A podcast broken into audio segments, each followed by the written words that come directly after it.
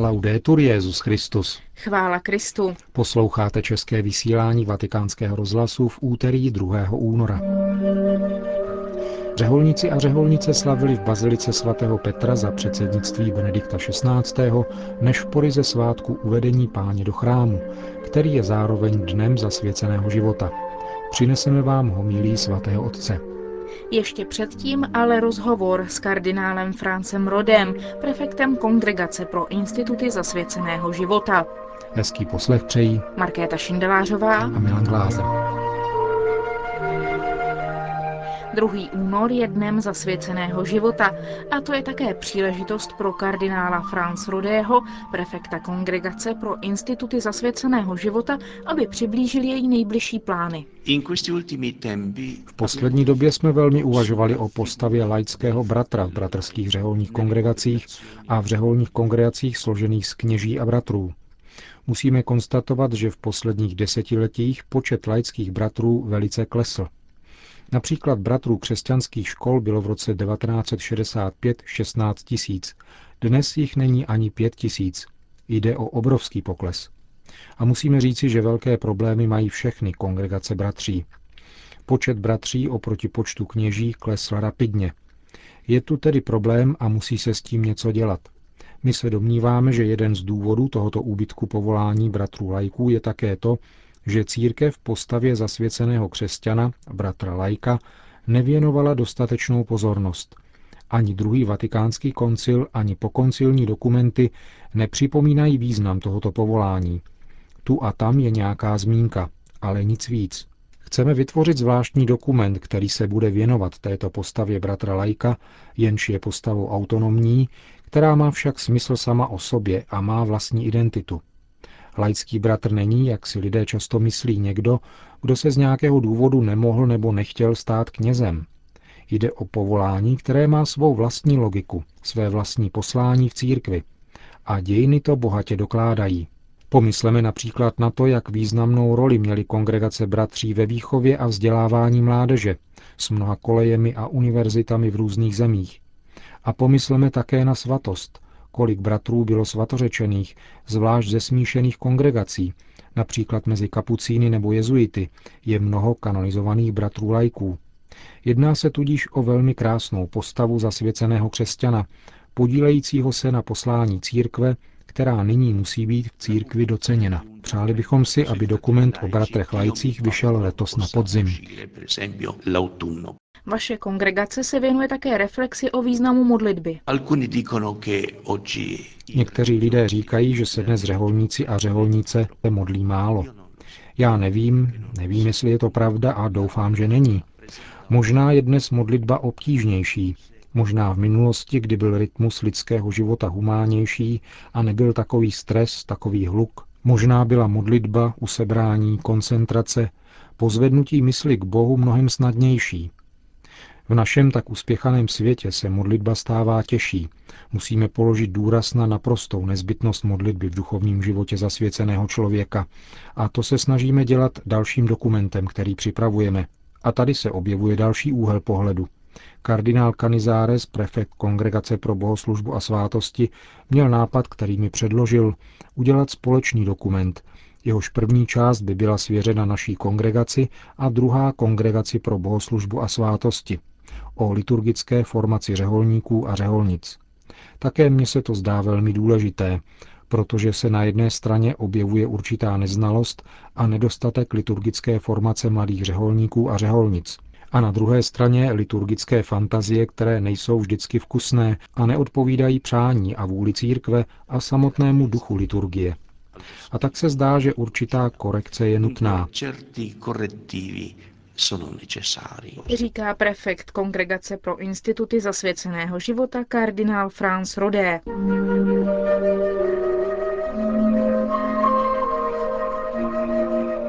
V bazilice svatého Petra se tradičně sešli řeholníci a řeholnice, aby spolu se svatým otcem slavili Den zasvěceného života. Letos poprvé formou bohoslužby Nešpor. V homílii, která následuje po krátkém liturgickém čtení, Benedikt XVI. řekl.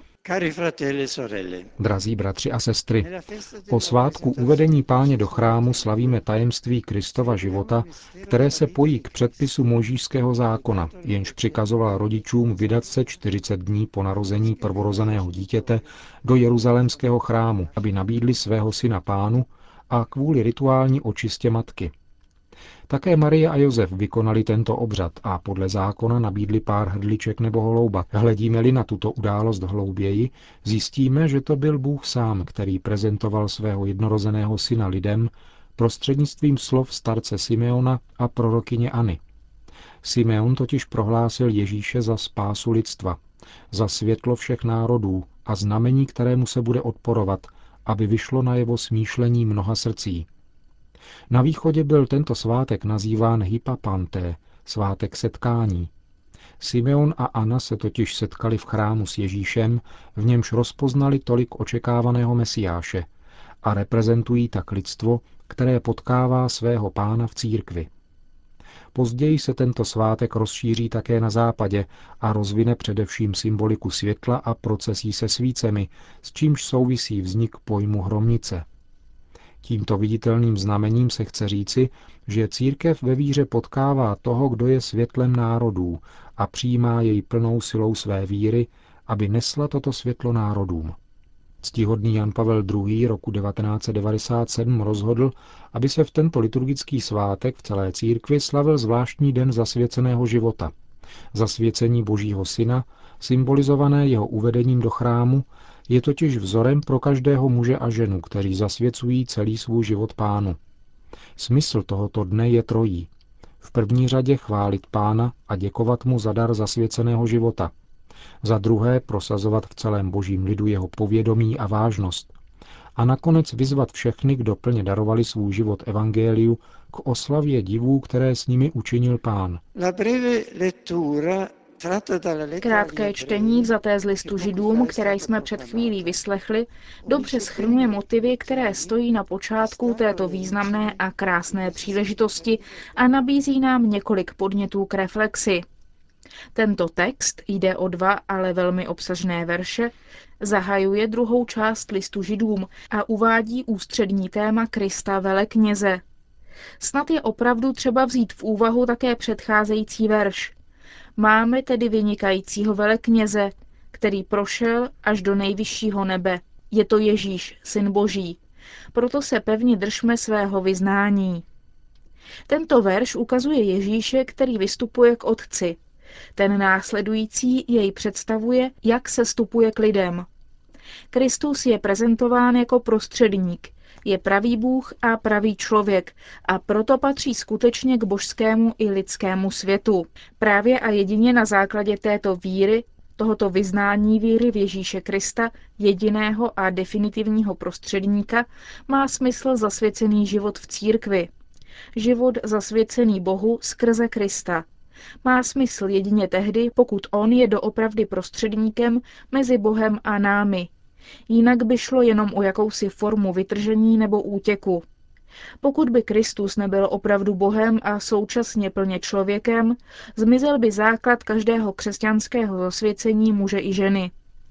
Zasvěcený život totiž dosvědčuje a mocným způsobem vyjadřuje právě ono vzájemné hledání Boha a člověka, lásku, která je přitahuje, Zasvěcená osoba je již samotným faktem svojí existence pro všechny, kteří ji potkají, mostem k Bohu, odkazem, ukazatelem.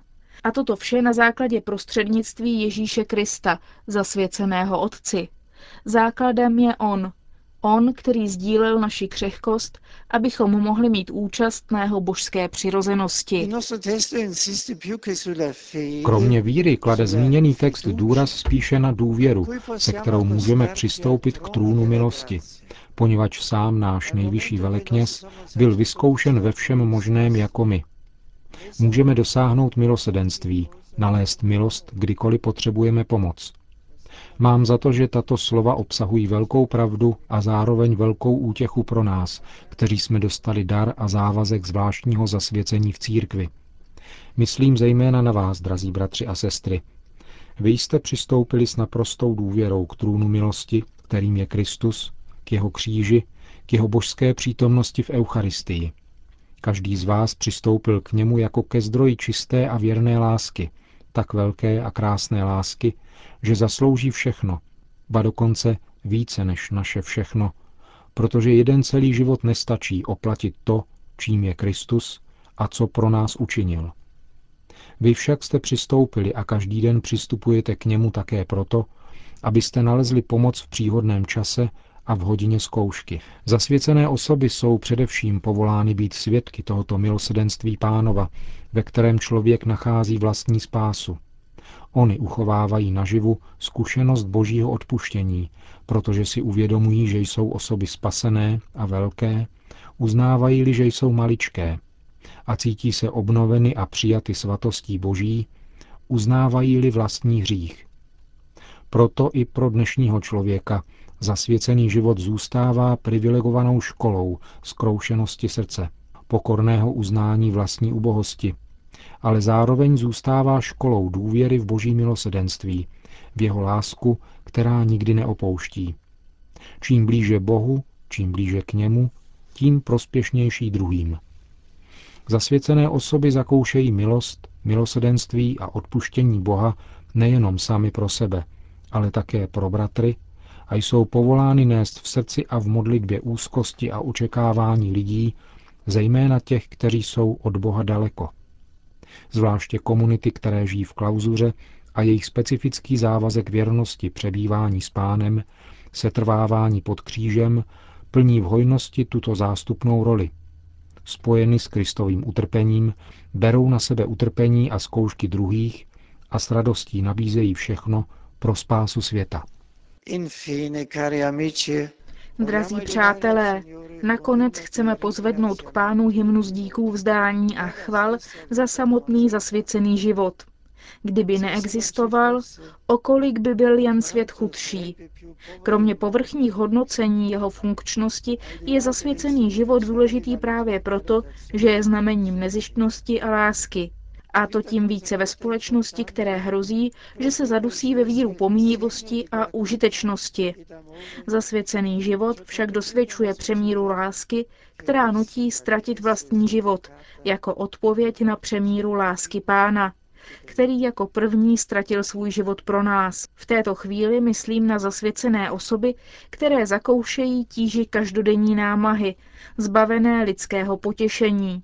Myslím na starší řeholníky a řeholnice, nemocné a na ty, kteří ve svém apoštolátu pocitují těžkosti. Nikdo z nich není neužitečný, protože pán je přidružuje k trůnu milosti. Jsou naopak drahoceným darem pro církev a pro svět, žíznící po Bohu a jeho slovu. Plní důvěry a uznání obnovme tedy také my gesto naprosté odevzdanosti nás samotných vstupem do chrámu. Kněžský rok je pro řeholní kněze další příležitostí, aby zintenzivnili cestu posvěcování a pro všechny zasvěcené osoby je podnětem doprovázet a podporovat jejich kněžskou službu vroucí modlitbou. Tento milostivý rok vyvrcholí v Římě během června na mezinárodním setkání kněží, na které zvu všechny, kteří plní kněžskou službu. Přistupujeme k Bohu třikrát svatému, abychom mu darovali svůj život a své osobní a komunitní poslání mužů a žen zasvěcených Božímu království.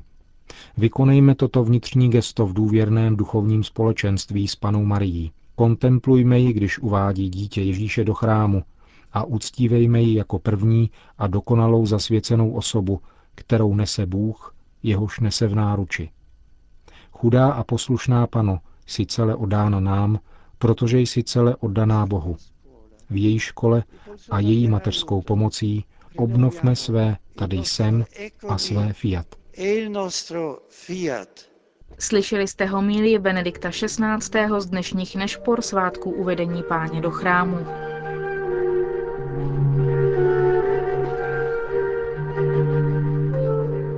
Končíme české vysílání vatikánského rozhlasu. Chvála Kristu. Laudetur Jezus Christus.